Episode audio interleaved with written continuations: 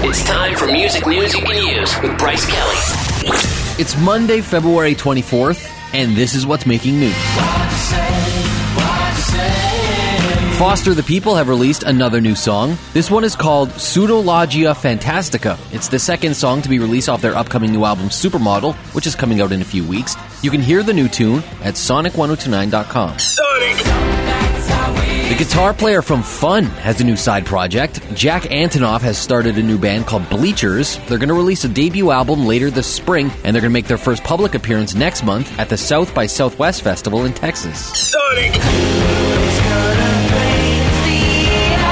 And tomorrow, Silversun Pickups are going to release their greatest hits album. It's called the Singles Collection. It's going to include songs from their first few albums as well as one brand new one. As for a new album from the band, it's not going to happen anytime soon as they're currently taking some time off. That does it for another edition of music news you can use on Sonic.